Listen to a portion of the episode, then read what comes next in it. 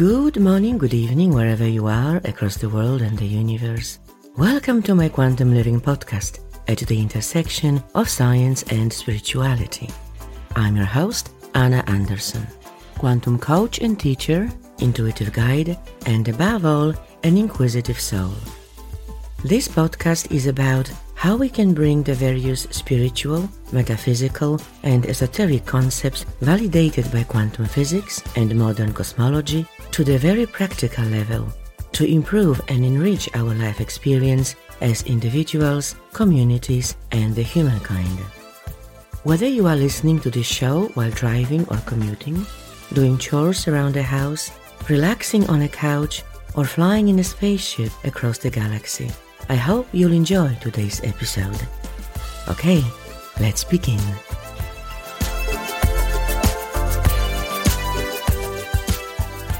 Hello and welcome back to Quantum Living. Today's episode is nothing short of extraordinary, and the title is not a promotional magnet but a serious fact. Humanity is facing an ET moment which begins a whole new era of human history. In fact, our history will have to be rewritten to a large extent, as we have crossed the point of no return. There is no going back. We are not in Kansas anymore. Some of you may be aware of the momentous event we'll be talking about, and to many, it may come as a shock. The disclosure has already happened, as far as I'm concerned. We are not alone. Extraterrestrial intelligent races and beings do exist. They have been visiting us for thousands of years and have been on planet Earth for some time, to this day, living amongst us. There has been contact and communication and even collaboration with other races. Our governments are in possession of retrieved alien spacecraft and alien bodies. And according to my guest, all this will be proven if it hasn't already, with concrete evidence beyond doubt, beyond masquerade, and beyond cover up. The implications of crossing this threshold for humanity are complex and huge. This event has the hallmarks of the Second Copernican Revolution, which was a complete shift in the field of astronomy from a geocentric understanding of the universe centered around Earth to heliocentric understanding centered around the Sun. The first paradigm shift of this magnitude triggered by the Polish astronomer Nicolaus Copernicus in the 16th century. We were effectively put in our place. so now, five centuries later, we have stage two of this process of discovering our role and place in the universe as just one of the countless intelligent species out there. My biggest wish has always been to witness in this lifetime the moment of the formal acknowledgement that we are not alone, and also to meet and communicate personally with intelligent beings from other planets and planes of existence. It looks like my wish is coming true. And now it is my great pleasure to introduce to you my very special guest, Dr. Jim Garrison. Dr. Garrison is director of the Washington, D.C. office of the New Paradigm Institute, focused on the U.S. government's release to the public the information pertaining to unidentified anomalous phenomena. He also serves as convener of Humanity Rising Network, a daily broadcast on issues of global concern. Dr. Garrison is the author of several books and lectures on comparative philosophy and religion, world history and politics, and the implications of humanity's contact with extraterrestrial intelligent beings. You will find more information about Dr. Garrison and his work on the podcast website at quantumlivingpodcast.com. Hello, Dr. Garrison. Welcome to Quantum Living. It's such a pleasure to have you on my show, and thank you so much for your time. Pleasure. Thank you. As a starting point, setting the context for this conversation, could you please tell us about the recent US government's official confirmation that we are not alone? Yes, thank you. Uh, good to be here. Uh, the recent legislation was a momentous milestone in human history. And uh, I was here in Washington uh, through all the vicissitudes of politicking and the reconciliation between the Senate and the House and scurrying around, uh, talking to various uh, parties involved in that. And uh, so it's a very interesting story. Last July 26th, uh, the House Government Operations National Security Subcommittee had a hearing during which David Grusch, a very senior member of the U.S. intelligence community, stated categorically in open testimony under oath that yes, the US government does in fact have alien spacecraft. It does in fact have what he called biologics, extraterrestrial biological entities, and that there had been repression of this information, uh, in Grusch's view, in an unconstitutional and illegal way. That was a major statement that reverberated around the world. A few weeks later, Senator Schumer uh, and Senator Rounds, in a bipartisan effort, uh, unanimously passed by the Senate Intelligence Committee, Uh, proposed the UAP Disclosure Act, the Unidentified Anomalous Phenomena Disclosure Act, as an amendment to the 2024 National Defense Authorization Act, which is passed every December by the US Congress to give the US military the money and the support that it needs to do everything the US military does around the world. So there are many amendments that go into this NDAA. And the Schumer Amendment was one of those amendments. Then around Thanksgiving, third week of November, the empire struck back. The defense corporations, the aerospace corporations uh, began to lobby Mike Turner, uh, who's the chairman of the House Intelligence Committee, and Mike Rogers, who's the uh, chairman of the House uh, Armed Services Committee. Um, Mike Turner comes from the uh, district in Ohio where Wright Patterson Air Force Base is the largest Air Force base in the world, uh, where all the ETs and the alien craft and the uh, ET bodies are all taken to Wright Patterson Air Force Base, among other places. But that's a central hub for all the research and reverse engineering. And every single major aerospace company has offices in his district. So he came out swinging, saying that they, we, we need to kill the bill. And then Mike Rogers, which is uh, uh, Armed Services, he came out. He's got a big Navy base down there and a lot of, a lot of Navy involvement in the uh, ET issue. So we almost lost the bill. They got Senate majority uh, um, uh, minority leader uh, Mitch McConnell and the new Speaker of the House Mike Johnson on their side, and we almost lost the bill. They wanted to eliminate it entirely. But at the last minute, you know, we were lobbying and it was quite a scene. And Senator Schumer and Senator Rounds and Senator Rubio and Gillibrand, they fought back and we saved the bill. So what was passed by the Congress on uh, December 14th by the House and December 15th by the Senate, then signed into law by President Biden on the 22nd of De- uh, December, was the Unidentified Anomalous Records Collection Act. They changed the name. They had stripped all executive functions. Uh, the original bill had subpoena power and right of eminent domain, and they set up a special presidential council to oversee everything. All that was stripped away. But what they didn't strip, which was the only thing that really mattered, is that the US government, as of December 22nd, 2023, is now on record stating that technologies of unknown origin, non human technologies, and non human intelligences exist, and that all government agencies, all contracting defense aerospace corporations that have had anything to do with UFOs, now called UAP, unidentified anomalous phenomena, have to turn that information over to the National Archives of the Library of Congress of the US government starting in October 23 of this year. And even though there's no executive force, and there will be all kinds of issues and fights and all of that. Nevertheless, the US government has now essentially said we are not alone. Wow.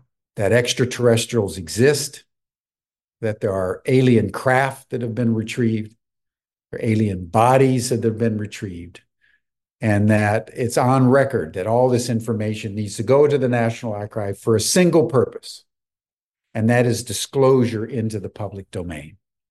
So, we, as of January 1, 2024, when the law took effect, have begun humanity's ET moment.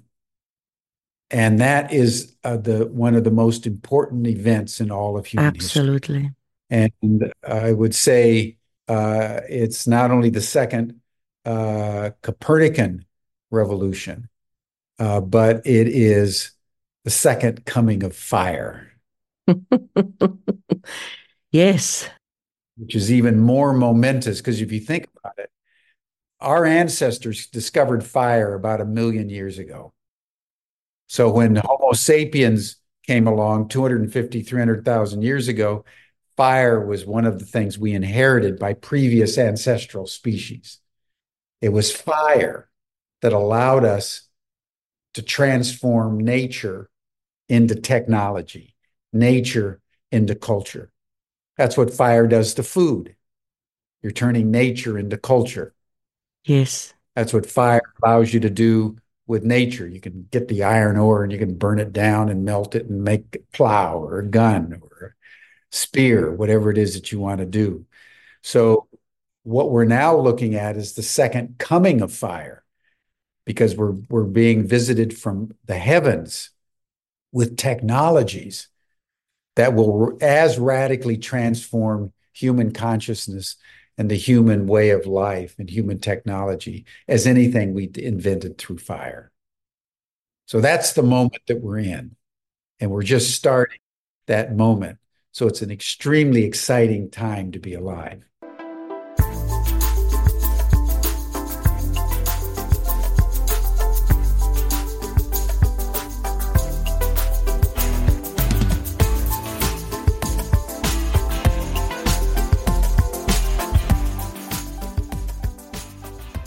Wow, thank you for this summary.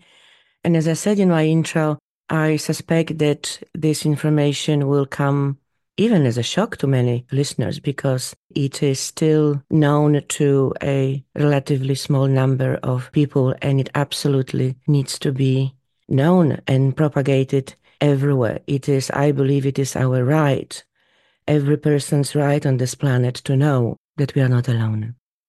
So let's now talk about the key implications of not just this event, but more broadly of the total paradigm shift for humanity, which, as I mentioned, I call the second Copernican revolution. So psychological, political, scientific, philosophical, cultural, perhaps starting with the psychological impact on the individual and collective levels. What does it mean to us? That we are not alone? Massive question. I think uh, in the first instance, I think the ET moment is going to cause us to reevaluate every aspect of human endeavor and even to reevaluate human identity. And so uh, the first imperative, I think, is for us to inform ourselves about what the truth is. I mean, we've had 80 years of secrecy, uh, classification, marginalization, and ridicule, so that even if you talked about UFOs, you were considered crazy. Now, all of a sudden, the US government is admitting that they exist. And so the first thing we need to do is just educate ourselves. So that's the first thing I would say. And that's one thing that the New Paradigm Institute is doing in partnership with Ubiquity University. We've developed a training program, training program with two certificates, one by the New Paradigm Institute uh, on the history, law, politics, and technologies of UAP. And then another one by Ubiquity University on extraterrestrial awareness and communication. Who are they? How do we communicate with them? So the first thing we all have to do is educate ourselves. I'm going to be taking the courses. And uh, so you can go to uh, newparadigminstitute.org or ubiquityuniversity.org, and you can uh, look for our extraterrestrial studies program.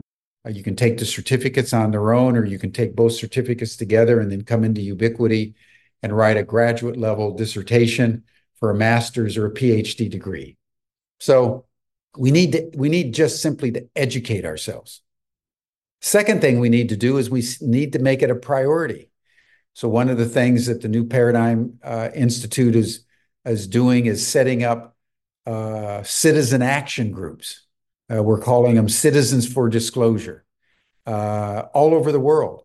So whether you're in Australia or you're in Austria or you're in Kansas or you're in Brazil, local groups can come together to start educating themselves and start putting pressure on their governments to disclose what their governments know about this phenomenon. You know, it's not just the United States, the Russians, the Chinese, the Indians, the Brazilians, the Argentines, the Chile. Almost every country in the world has had, had a UFO experience. Many countries have uh, retrieved alien craft. Mexico, many countries. They've been keeping it secret. So wherever you are listening to this podcast, go to uh, New Paradigm Institute and form a Citizens for Disclosure group and start getting connected with other activist groups around the world. So that's that's one thing that that that needs to be done. Thirdly, it's very important for uh, world religions to start taking in the implications of this metaphysically. You know, every tradition has as at its origin a story that we were created by somebody else you can call it God, can, but it was somebody else. and uh, yeah, and, yes. and and all religious traditions have ET stories, right? So we need to start remembering those because the extraterrestrials are not a new phenomenon. They've been here for many, many eons of time. And we need to start to learn about them. That's part of our training. You know, what does Christianity mean? uh, on Alpha Centauri. No, and uh, what does the Buddha mean in uh, uh the uh, uh, a parallel universe? So, I mean, there's all kinds of things. How does it affect governance? Um, how does it affect human relations? I mean, one of the things that the ETs have been telling us for some time stop killing each other, stop destroying the environment, stop acting like a virus. We're here to help. So uh, that's there are many, many areas, but the main thing is to educate and activate and prioritize the ET issue. Because we're the first generation of human beings in history to collectively, all at the same time, come into a realization that we're not alone. It's an extraordinary moment. It is. It absolutely is.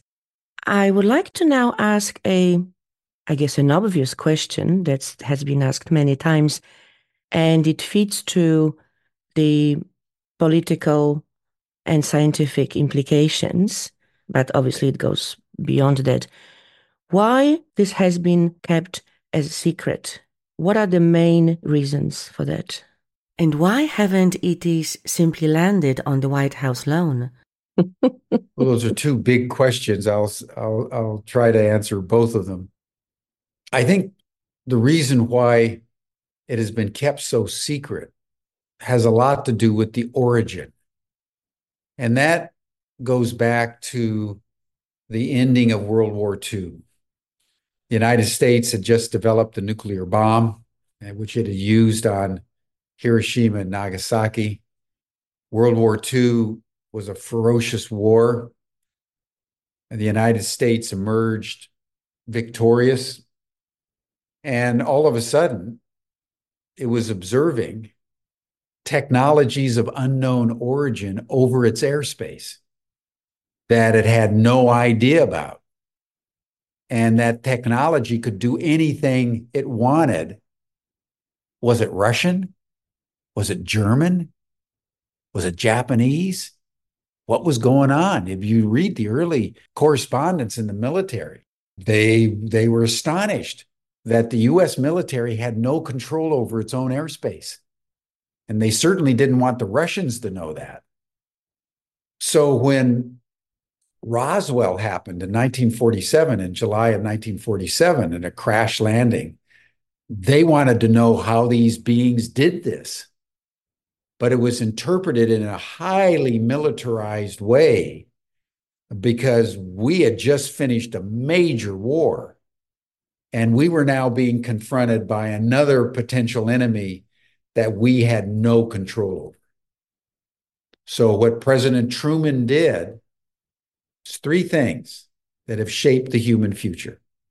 Number one, they created a classification for this that was even more secret than nuclear weapons technology.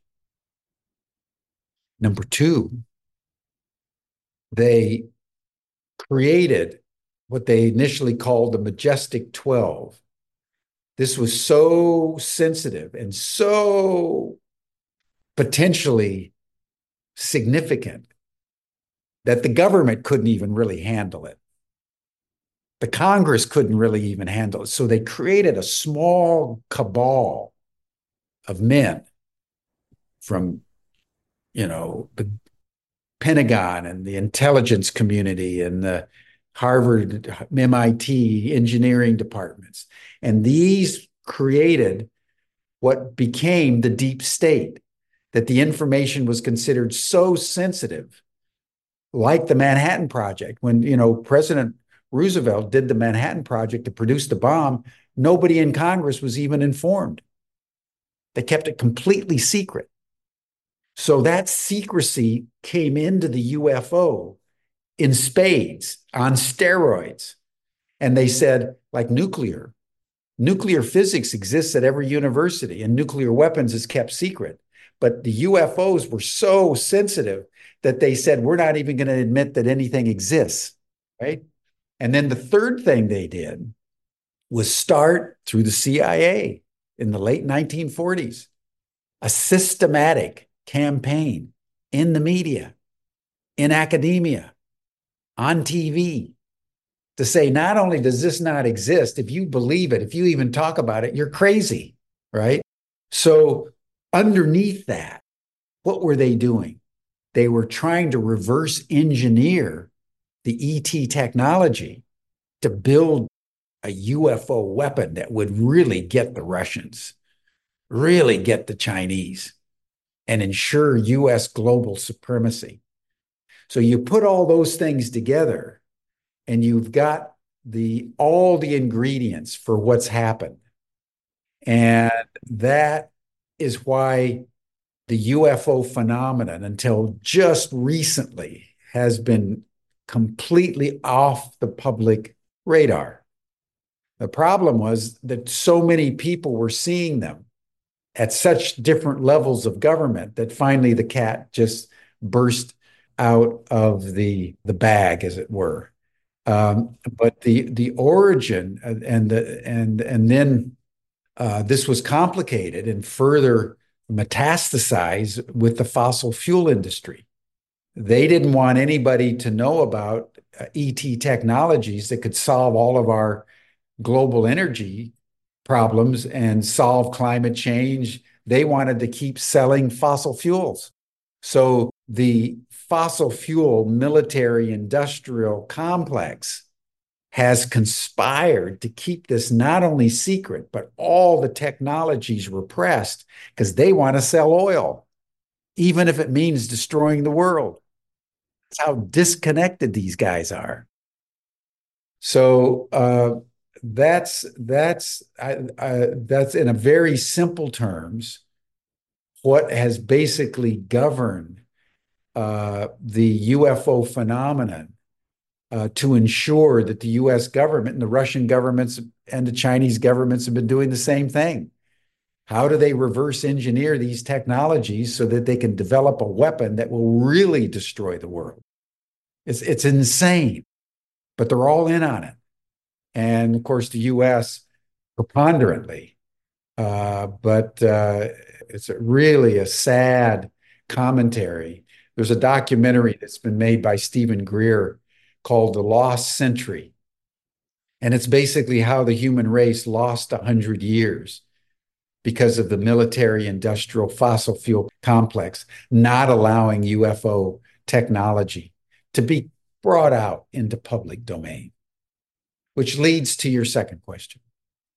Why aren't these guys landing on the White House lawn, man? And coming out and saying, come on, you guys, the gig is up. Well, that's a question nobody can answer. But what we do seem to know is that we're being observed.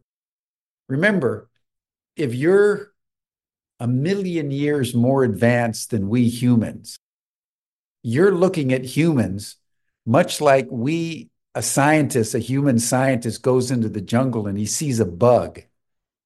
And he's looking at the bug, you know, and it probably doesn't occur to them to kind of announce himself to the bug.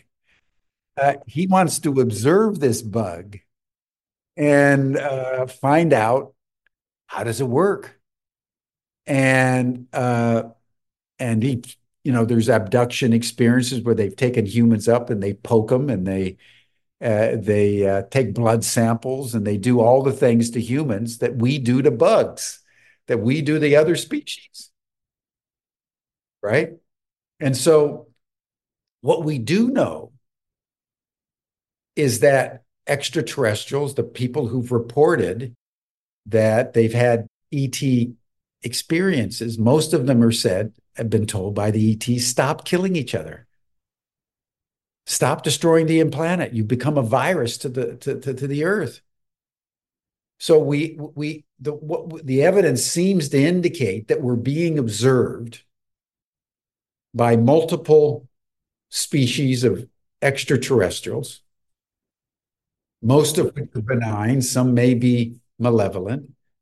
Uh, but the basic communication is you're acting in very destructive ways, particularly with nuclear weapons. And you need to stop. You need to get it together. You need to be worthy of your ET experience. you need to be worthy of your ET moment because we're serious players. We've been around for millions of years. You know, bug.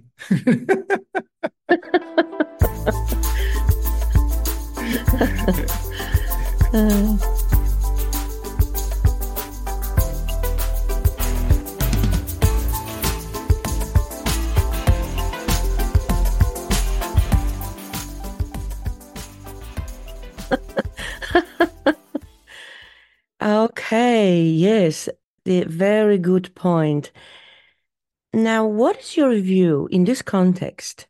What is your view on many claims, often quite detailed, made by a number of people, uh, claims of direct knowledge and even involvement and contact with ETs in various government exchange programs. So, in other words, claims about an ongoing collaboration. So, we're now going, so this is going above being observed as a bag, as you said, but it's more about actual collaboration, exchange programs, most of my listeners are familiar with Gaia program, and there are few series that have guests openly speaking about it. So, what is your view? Is it potentially true? Um, is it true, actually true, or is it just uh, for um, entertainment? If I was president, that's exactly what I'd do. Try to establish contact with these beings and find out how can we develop some kind of partnership? From our point of view, we want their technology. We're the dominant country on the planet. If they're going to ally with any government, it's going to be with the United States. But because we are keeping this completely secret, even from the Congress, even from most of the government, even from the president, it becomes difficult to put this in the public domain. So I believe myself, based on what I know, and who, you know, who knows? Everything is in the spirit of truth pursued, not truth possessed. I think it's perfectly reasonable to think that the US government and the Russian government and the Chinese government uh, uh, have, have established contact. There may be collaboration going on. Uh, who knows? I don't know. Probably not more of it than a handful of people on the planet know. But it's but it's important that um, that we take it seriously. Absolutely, absolutely, as a possibility. Uh, I'm a good friend of uh, uh, Richard Dolan. He's the great historian.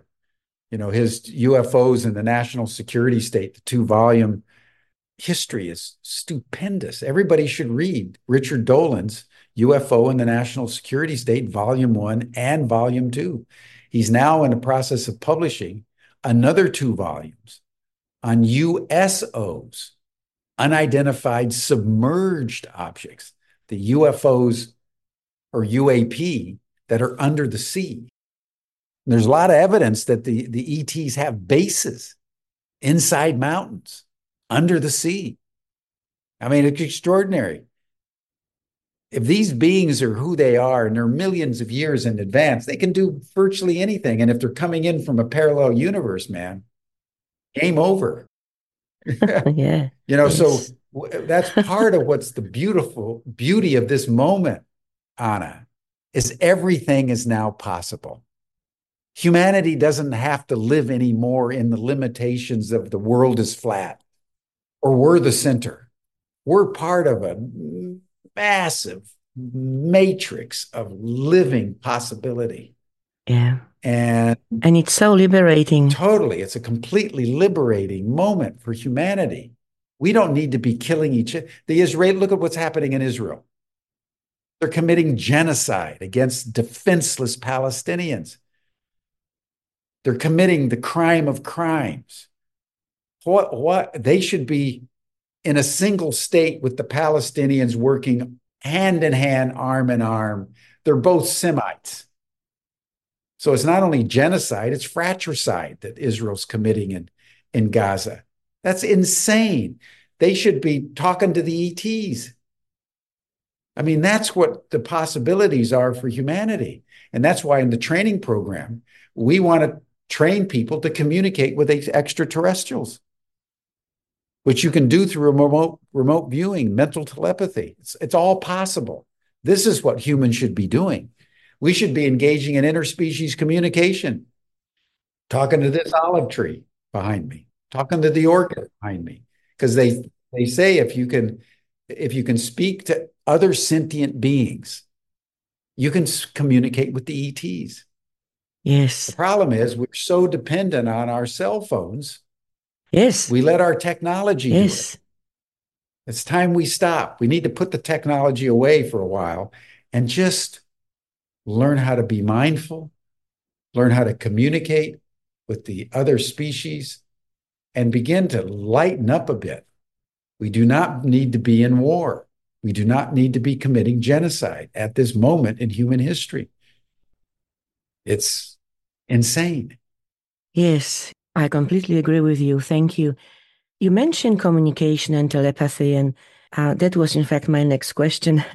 because when people hear and talk about ET contact, the first question they ask is how can we communicate with them? Do they speak English or whatever language the person the person speaks? But of course, ETs use the universal language of telepathy. So the next step, linking back to your earlier comments, is to learn telepathic communication, which is not that difficult, and we all have the capacity to learn, starting from meditation, mindfulness, sure.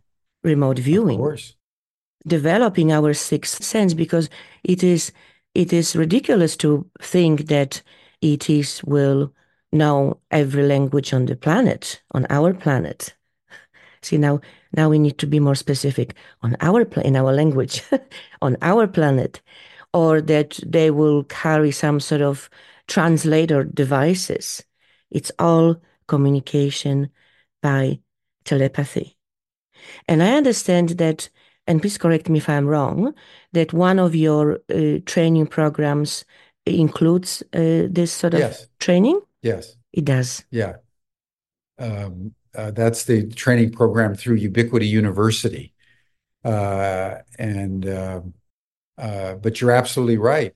Everybody should be prioritizing ET awareness and communication. We need to know what the facts are. We need to know how to communicate with them because they are the human future. And we cannot, with something this important, let our governments be the only ones talking to the ETs. I'm telling you, as an American, you do not want the US government being the one talking to the ETs. All they want is to build weapons.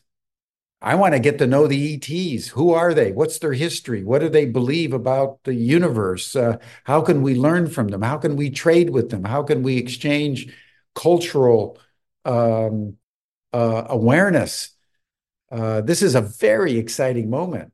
And all you need to do, and, and you're right, they speak all languages because they engage in mental telepathy. So if you're Chinese or you're Greek or you're Bolivian or whatever, you just engage in mental telepathy and you'll experience it in your language.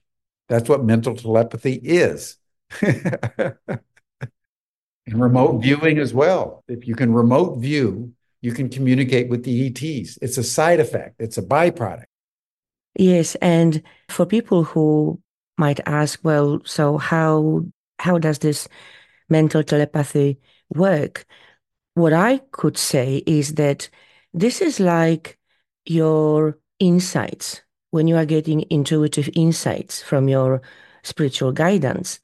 You are getting either an, an image or or you hear words or you get some just a sense of knowing and this is all in your language now does the spirit speak all the languages well yes and no all languages come in as one in mental telepathy or mental communication it's basically energy transfer or energy communication which contains all languages probably in the universe. but it is really mental telepathy. And it's not that difficult to learn, is it? All you have to do is learn how to become mindful. Follow your breath, focus.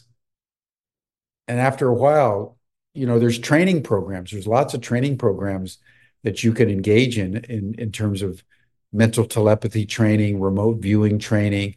Uh, Ubiquity University and the New Paradigm Institute will be jointly offering courses in remote viewing, uh, meditative practices uh, that will enable you to communicate uh, with extraterrestrials. All that are are in the certificate programs that we're we're offering. Uh, it's it's an essential part. You know, we need to learn the mother tongue. In school, we learned how to gr- speak Greek and Hebrew and French and German. We we have to stop learning other human languages and start learning how to, to talk with the trees, to talk with the dolphins, to talk with our cats and dogs, uh, to talk with uh, the flowers. All, they're all sentient beings, and we can communicate with them. We just have to let our cell phones yeah. go, go into ourselves, and then that's when ET ET speak will become real. Let's now address briefly the main fear people have about contact with other species in the universe.